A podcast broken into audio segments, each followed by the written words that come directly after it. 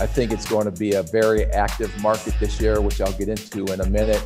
You know, just a situation yesterday uh, with Kyle Rudolph, who not only has been an outstanding football player here and helped us win many games, but even more importantly, what he's done and what an impact him and his wife Jordan have had out in the community. He bought into the organization. He feels like the organization bought into them, and, and he's right. When they drafted him, they didn't have you know a quote unquote need at tight end, right? They they had uh, you know a, a, pretty good set of tight ends, and and, and he came in uh, you know knowing that the that the organization valued him, and he kind of paid them back. Yo, what's going on, Vikings fans? Welcome to Vikings Vantage presented by Pepsi, the official soft drink of the Minnesota Vikings. My name is Gabe Henderson from the Vikings Entertainment Network alongside my co host, Mr. Chris Corso. And today is going to be a loaded show for you guys today because it's been an eventful week here at the TCO Performance Center. The biggest news by far coming out of the TCO Performance Center is the announcement of the Vikings releasing 10 year veteran tight end Kyle Rudolph. We'll talk about that later in the show. But he meant so much to this community, Chris, and you had the opportunity to work alongside him five or six years. And now that he's gone, we know he's going to continue to play more in the NFL. But this is by far um, uh, a unique start to free agency, not only for the Vikings, but for the NFL. Yeah, I mean, it's unbelievable that you have to make a decision like this because obviously Rick Spielman said it this week in his press conference on Wednesday. Like, he didn't want to see Kyle Rudolph go. Um, but with everything that's going on in the world and in the NFL, money is money, and there's only a certain amount that you have to spend this offseason to build this roster. And, and one of the casualties was one of the all time Vikings fan favorites, Kyle Rudolph, who you can talk all about what he's done on the field from the game winning touchdown in, in the Mercedes Benz Superdome in that big playoff game two years ago to the first touchdown pass at US Bank Stadium that was caught in 2016.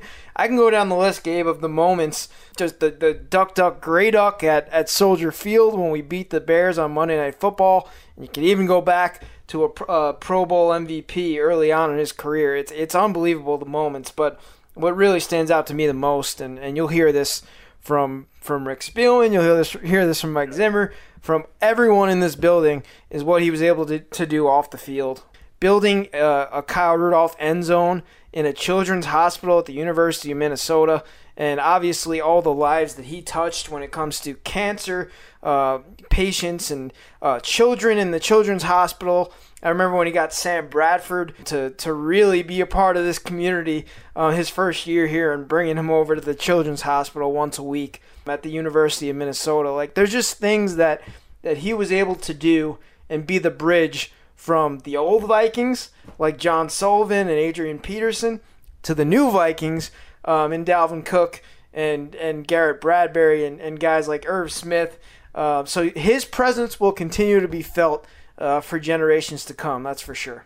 For sure. Off the field, he was a great human being. On the field, he is the franchise leader for touchdown receptions for a tight end in Vikings history.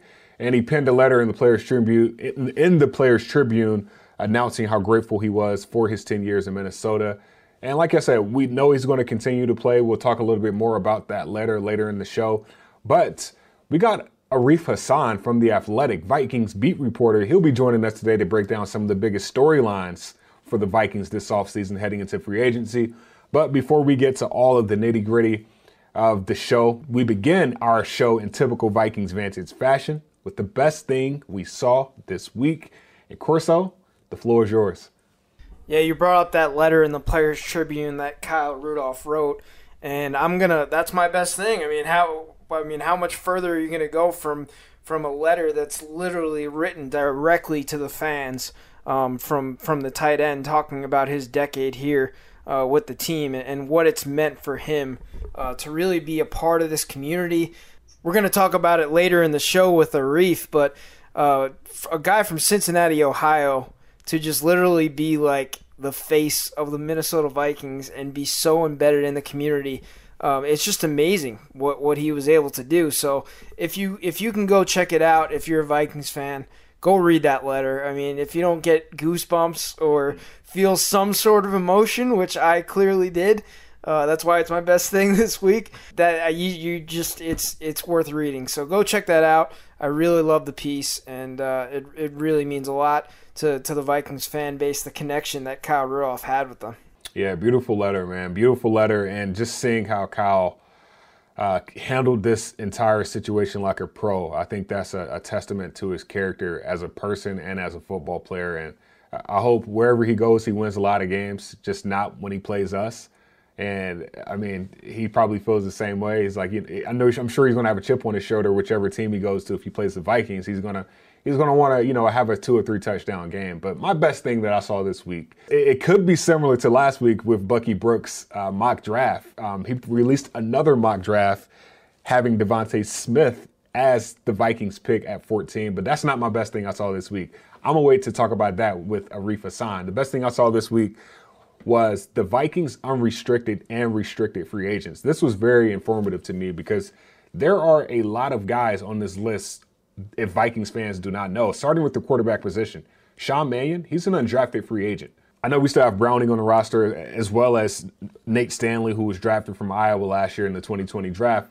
But the running back group, of course, Alexander Mattison, Dalvin Cook, and CJ Ham, they're all on the roster. But Ameer Abdullah is, un- is unrestricted free agent. Mike Boone is a restricted free agent. Then moving to the wide receivers, Chad Beebe is the only restricted free agent on that list. And then when we move to the offensive line position, you got Dakota Dozier, Rashod Hill, and Brett Jones, all unrestricted free agents. That's the offensive side of the ball. That is seven guys on the offensive side of the ball that are free agents that played for the Vikings this past year. There's going to be some decisions made uh, right there. Moving to the defensive side of the ball, you got Jaleel Johnson and Ifeadi Odenigbo. They're free agents. Ifeadi Odenigbo is a restricted free agent, though, so the Vikings can, you know, put a tag on him be- before letting him go. And then moving to the linebackers, you got three linebackers there. You got Hardy Nickerson, Eric Wilson, and, and Davis right there, all unrestricted free agents heading into this offseason. And that is a, a linebacker unit where we know we had to use a lot of depth at that position last year with Anthony Barr and Troy Dye, and then later in the year, Eric Kendricks going down. So the, the Vikings are going to have to figure out how they want to address that situation. And then last but not least, George Iloka and Anthony Harris are both unrestricted free agents. So that that's the position group that the Vikings they had to address last year. They franchise tag Anthony Harris uh, back in 2020. Uh, it'll be interesting to see if they can come to an agreement this offseason um, but there are a lot of free agents and unre- well, a lot of free agents that the Vikings will have to address uh, during this time this year that Rick Spielman and his guys are, are going to have to get creative in doing so. Yeah, I agree, Gabe. And getting creative is really what uh, stands out to me this time of year because you heard it on Wednesday when, when Rick addressed the media. He talked about how every year the Vikings have projected what the salary cap was going to be at um, in the NFL. So they were projecting this offseason for it to be much higher than it is at the 180 million um, that they currently have it projected at. Obviously, it went down due to the COVID and the pandemic that the world is going through right now. So it's good. They're going to have to get really creative with what they're able to do and who they're able to afford going forward. You just ran through the list, Gabe. And I, I mean, it's pretty amazing that not only the Vikings, but all these teams in the NFL are going through the same exact problem. So what's going to happen? There's going to be a lot of players out there that you might be able to get for a bargain here or there um, at each position. So this might be one of the most interesting free agent periods that you'll see in your life um, as an NFL fan. So I, I mean, I'm excited for it, but I also am I don't know. I'm, I'm biting your fingernails. You biting your fingernails to see which guys are going to be here and not. I'm cau- I, am cautiously optimistic. That's what I'll go with for now. And I mean, speaking of cautious optimism, we're, we're going to need it because the the salary cap, man, like you said, the salary cap is going to affect pretty literally everything, every single move that happens this offseason with it being uh, so low this year. But without further ado, let's bring in Arif Hasan from The Athletic, who is going to be talking about some of the biggest storylines for the Vikings this offseason.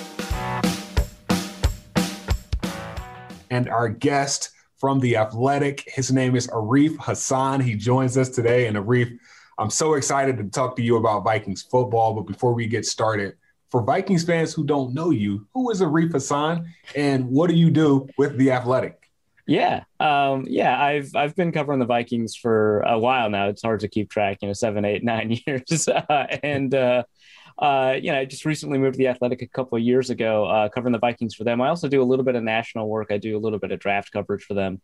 Uh, and I don't know, it's just been a blast. I've, I've been through a, a, bunch of the a bunch of the crazy Viking seasons that we've experienced here. And it's only, and it's only going to get crazier this offseason, right? I mean, this is arguably the oh, yeah. unique offseason that we have seen in recent memory. So I guess for starters, right? How realistic, with the salary cap being the way it is, how realistic is it that the Vikings will make a big splash in free agency this year?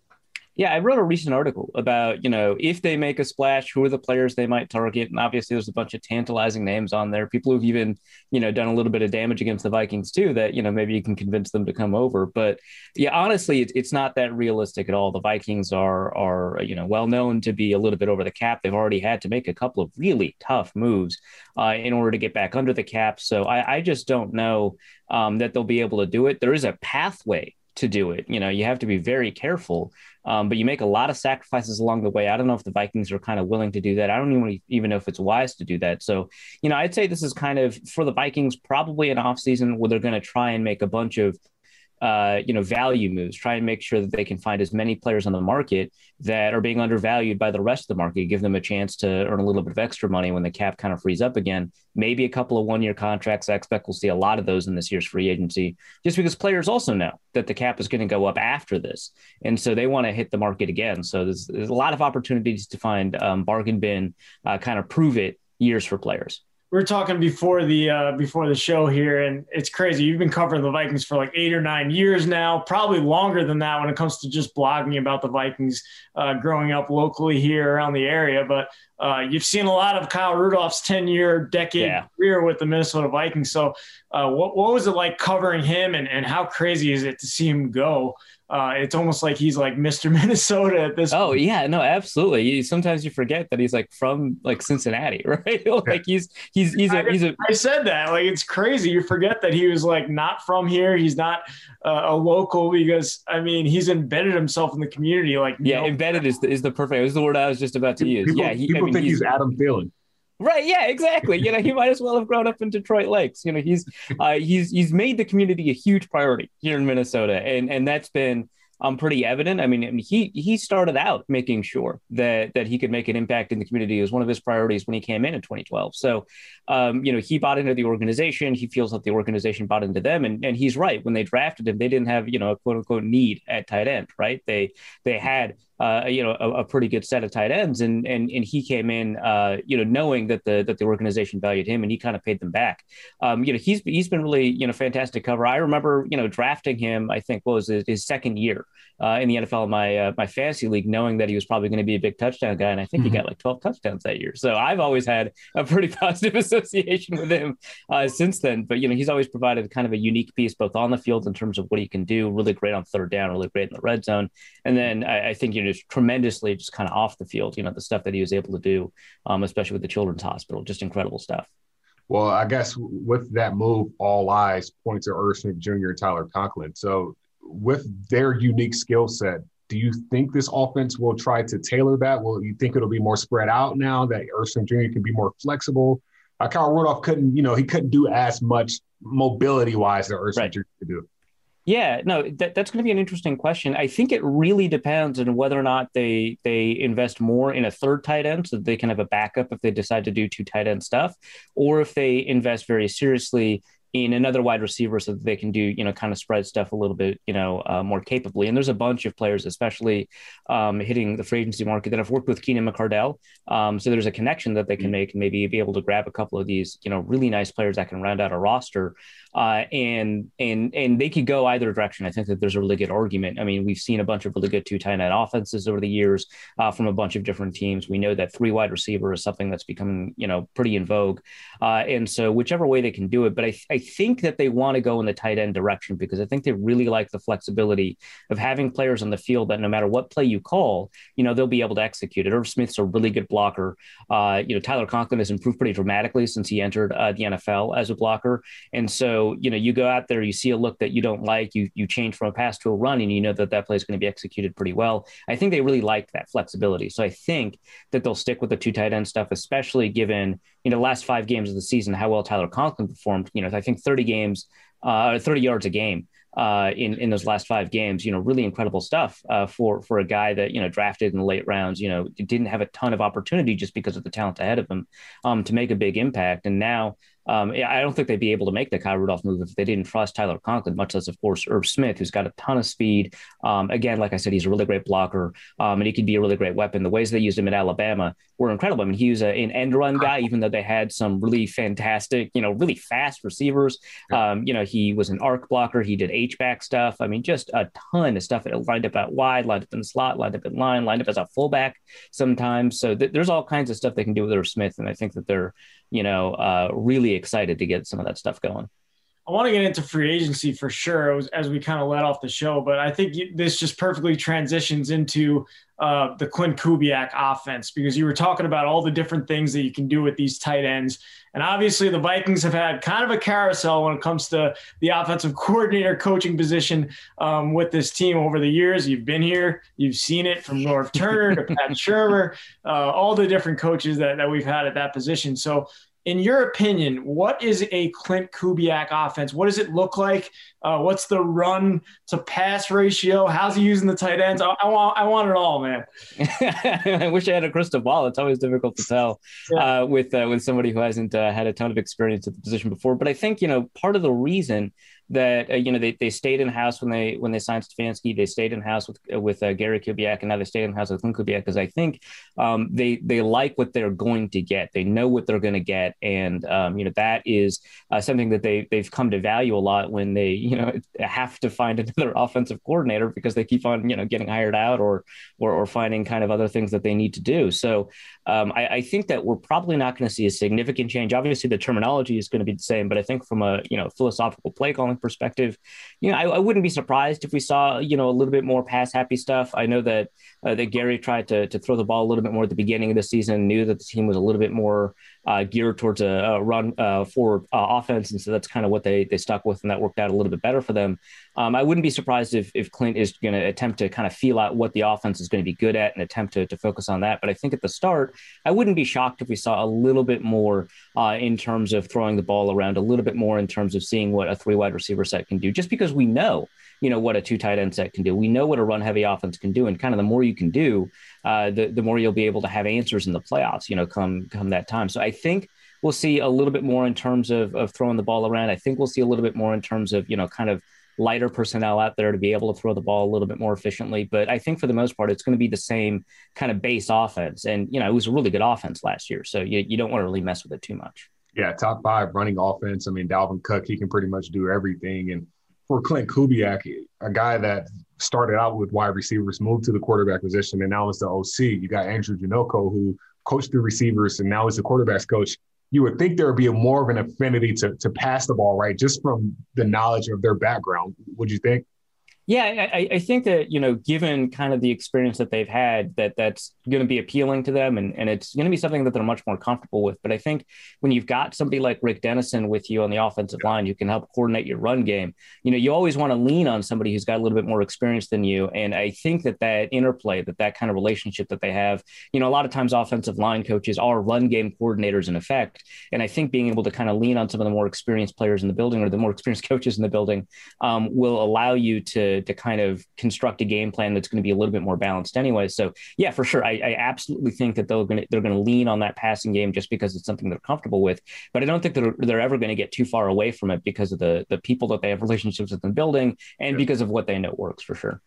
Yeah, I think it works when you give Justin Jefferson the ball just about as much as yeah, right. yeah, do that as much as possible. You'll be fine. That, that's for sure. But um, looking at the the tough decision with Kyle Rudolph and and obviously what's coming up here in free agency, what do you think is going to be the hardest decision for the Vikings front office when it comes to either bringing a player back or deciding to part ways um, with that player? What's the toughest decision for Rob Brzezinski coming up? Here? I think the toughest one is Riley Reiff. I mean, uh, Rick Spielman's right. He he's coming off of the best year I've ever seen, not just in a Vikings uniform. I think it's the best year that, that Reiff has ever had.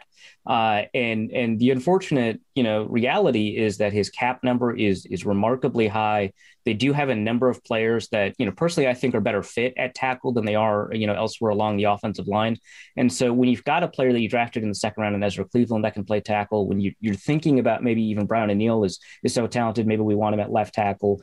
Um, Riley Reiff is is uh, is definitely, you know, he's made his chops as a tackle. You don't want to kind of waste the talent that he has by putting him uh, at another position. Um, you, you have to make those difficult decisions, and you know that that Cleveland is somebody that that you think can develop into that kind of guy and you have to figure out hey, you know, we, we saw a really great year from Riley Reiff. He was our most consistent offensive lineman. You know, what are we going to get if if we decide to move on from him and, and move Ezra Cleveland and, and attempt to focus on, you know, bolstering the the interior offensive line? That's going to be tough. At the same time, a $15 million cap hit is in in this particular specific cap environment is a little bit untenable. And it's a decision they made when they decided to extend him uh, in order to make some room uh, for the Yannick Ngakoue trade, which is, you know, a, a tough decision to make then too. Um, so, you know, the Vikings have had issues along the offensive line for every year I've covered them for a decade now. Uh, and, and it's going to be tough to, to make a move that might make that offensive line worse, but the, because of the realities of the cap, you know, might also be necessary. I mean, obviously if they can extend him and restructure him, etc., that might be ideal. But at that point you are kicking the can down the road and they've done a lot and they're kind of dealing with that, with that right now another thing you, you talk about Rick's press conference. Another thing Rick said is he expects some of the bigger name guys to still get some of those big name contracts. It's that middle area, those guys who aren't the superstar level, those guys trying to figure out what their future, what what lies for their future. So my question for you is do you expect less teams to to make less do you expect teams to make less moves in free agency this year? I, I think it we're they're going to have to make more because I think that we're going to see so many players hit the free agency market that they're going to have to go back into it in order to kind of fill out their roster. Uh, mm-hmm. and so uh, teams will have to be aggressive about you know acquiring players or even reacquiring players that they had to let go. And again, I, I think it'll mostly be you know one year contracts just because players will want to hit free agency again after they kind of prove the kind of talent that they have. So we'll see. I think a lot of movement. I think I saw one player call it a bloodbath that's good that's going to come because of the cap situation. So yeah, there's going to be a, a lot of names changed on the backs of a lot of jerseys, uh, and, and, so I think that that's what we're going to see. Uh, it's just not going to be the mega deals that we're used to seeing. Usually, when we, we say, "Hey, it's an active free agency," you know, somebody signed a hundred million dollar contract to become the highest paid player at their position. We're probably not going to see too much of that. We're probably not going to see a ton of mega deals with a ton of guaranteed money. Um, even a player as established as JJ Watt signed a two-year deal, right, with 23 million guaranteed, and that second year is, is not you know completely guaranteed. The Cardinals can kind of let go. Um, I'm sure you know Watt has a has a, a, player option that he might be able to void as well. Um, you know, these are the kinds of deals that I kind of expect, you know, that, that players will want to be able to hit uh, the market back again soon, and teams will need to be able to recoup their losses for making all the moves they need to uh, in order to account for the changing cap environment. So you were at Rick Spielman's press conference on Wednesday this week, and obviously there was a lot discussed. It was about a 28 it was a lot. Um, long press conference. It's normally the one that you guys do um, at the NFL Combine, which obviously didn't take place this year. But my biggest question for you is, what's your biggest takeaway from Rick? I mean, I feel like we're in uncharted waters here when it comes to just the NFL offseason and all the changes that are going on. So, uh, what was your biggest takeaway from from that 28 minute press conference? Well, I think it's the one that kind of led all the headlines. You know, the you know the Kirk Cousins is our quarterback, which you know you, you see say that a lot about the quarterbacks that they have on the roster. There's been a lot of speculation this offseason whether or not Kirk could become a trade asset. You know, I think there have been a couple of really uh, you know interesting trade scenarios that have been floated around. Um, but you take a look at some of the pressers that people have had about the quarterbacks on the roster before they've traded them. You take a look at, for example, the Jared Goff presser, the Matthew Stafford, or I should say, you know, the Les Snead presser, and and so on um, about those quarterbacks, and they weren't nearly as you know committed to the quarterback that they currently had on the roster. You know, I think famously, you know, the Jared Goff court, but you know, that was like, yeah, he's currently a quarterback that is on a roster that is accurate. You know, it was very non-committal, but I think that you know the the Uh, Spielman was was very clear about it. He didn't just say Kirk is our quarterback. He repeated the phrase, and then he talked about how excited he was uh, to go ahead into the season with Kirk. I think that it's just very true that they're very committed to having Cousins on the roster. And you know, all the rumors about the uh, Kirk Cousins trade were coming from you know the perspective of other teams. You know, X team is interested in Kirk Cousins. I don't think we heard a single rumor that the Vikings were were interested in in dealing Kirk, or even that they were picking up the phone. And I think this kind of confirmed a lot of that. The Vikings are committed, and they'll have to be because on March 19th, uh, his 2022 salary becomes fully guaranteed. And so, you know, if they buy in, they buy in now because they can't make a move later um, without you know doing some some pretty serious damage to to you know their salary cap situation. Well, that's one less move Rick Spielman has to make, but Rick Spielman has to make a move in the draft at number 14. And I was reading your article, the, the co-article that you did with Ben Standig, who works for the Athletic for the Washington football team. And at 14, you guys were somewhat talking about what Bucky Brooks had to say about that pick. Bucky Brooks has DeVonta Smith from Alabama as the Vikings pick at 14. So if you are Rick, if you if you are Rick, if DeVonta Smith is at that 14th spot, are you taking him or are you trading back? I mean, if if DeVonta Smith is as valued by the rest of the NFL as he is by the draft community, I'm I'm picking up the phone. I want to see what how other teams are valuing him because okay. if someone like him or Ja'Marr Chase or Kyle Pitts falls to 14, which is possible, but they are all elite game changers, it seems like. Um, I want to see what the value, I'm not necessarily automatically trading back, but if someone is offering me, you know, a couple of firsts, you know, the first this year and a first next year, which, you know, we saw the Saints do that for Marcus Davenport for the Packers, right? You know, it is possible that they'll offer to trade up with an, an additional first for a non quarterback, uh, given the talent of the players I just mentioned and I I would do that if if that's something that they're offering. But if if the trade isn't blowing me away, um, I think there's a ton of value in grabbing another first round receiver. I mean, not just because um, you can go into 11 personnel and uh, be just much more effective uh, in in that situation. You've got you know critical backup um, to you know wide receiver depth has just been a problem for the Vikings. I don't think it would be in this situation. You've got a critical backup that you need in that situation, and not only that you know, we talk about, you know, offensive line problems, but really pressure is a team issue. If no one is open, that's going to cause pressure. If you can't get rid of the ball quickly, that's going to cause pressure. If you've got three receivers on the field that all have, you know, I know, I know Adam Thielen was a, was a tryout, but essentially all have first round talent. If you've got three receivers on the field that are all like that, yeah. someone's going to get open. It's very difficult to field three corners that have the ability to stop. I mean, that's what Dallas was thinking, right? Uh, yeah. And and if you get rid of the ball quickly, um, or if you if someone's always going to be open for you, or if you've always got a hot rod available to you off of blitz, that can help deal with your pressure problem too. So you can solve some of these problems in a different direction. And I think if you've got a talent as as significant as you know DeVonta Smith or, or or Chase or Pitts, you know that's something that that I would explore, despite how you know well stocked you are. And I'm I'm a huge you know probably draft your needs guy. I'm a I'm a huge needs guy, right? But mm-hmm. and this isn't a need, but I do think that that is something where you kind of want to break your rules a little bit to make sure you've got as much talent in the building as possible. And, um, you know, with Justin Jefferson, DeVonta Smith, you've got receivers that'll be good for the next decade. I mean, maybe Adam Thielen turns into a Jerry Rice. That'd be really cool. But um, you do have to worry about the fact that, you know, he's he's entering this season. He's going to turn 31, I think, in August. Uh, and and you're not going to get probably a decade out of him. And so uh, having another receiver kind of step up and take that role without a ton of pressure, you know, the same pressure that Justin Jefferson had, now you don't have to put that in anyone else. I think there's value in it. I think it's pretty unlikely. And the first thing I do is I pick up the phone, but there's a reason you would do it. Oregon style offense 2021. I like it. I mean, adding another national champion like you did in Justin Jefferson with the wide receiver, I think the connection there might work if you got both those guys um, for Kirk Cousins to throw the ball to. But um, that leads me perfectly into my last question, and that's if you're on the clock at number 14, we've talked about the needs. I, I mean, I think I would go pass rusher, but I want to know what position you're going with. Maybe throw a name or two out there. I mean, I, I I would really like the Vikings to trade back. Honestly, I think that that's wow. the the primary thing because getting that second round pick is going to be uh, huge. Um, you know, Spielman mentioned how much uncertainty there is this offseason without the combine, without the interviews, and you have to rely on digital interviews. Um, and and that uncertainty is going to mean that some some players with a little bit of ambiguity in their profiles are going to fall, and you want to have the assets to be able to take advantage of some players that you really like that are going to fall for one reason or the other. Um, so that's something that I, I would primarily look at. But if a, a bunch of other teams are thinking about trading down, then you're not going to get good value. So if the Vikings are kind of forced to pick at that spot, um, I'd like to see if either Rashawn Slater or Christian Darrisaw, you know, make it to that, you know, point. You know, I, have seen some mocks where, you know, either one of those two will go at five because Penei Sewell went at two. Like it, these are really good tackles. I mean, it's it's not exactly quite as good as the first round tackle class from last year, but it's quite good.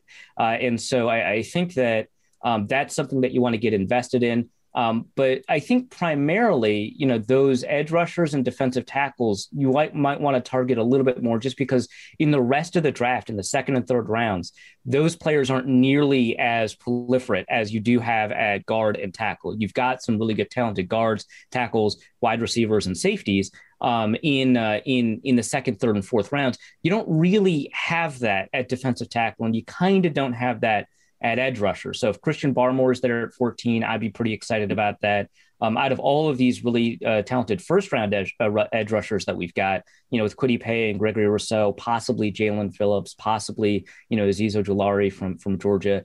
I think I like Kwity Paye the most just from a, a traits perspective, you know, and none of these guys were you know, uh, super um, productive, but they've all got a bunch of these traits that that you know people from from the Vikings tend to love.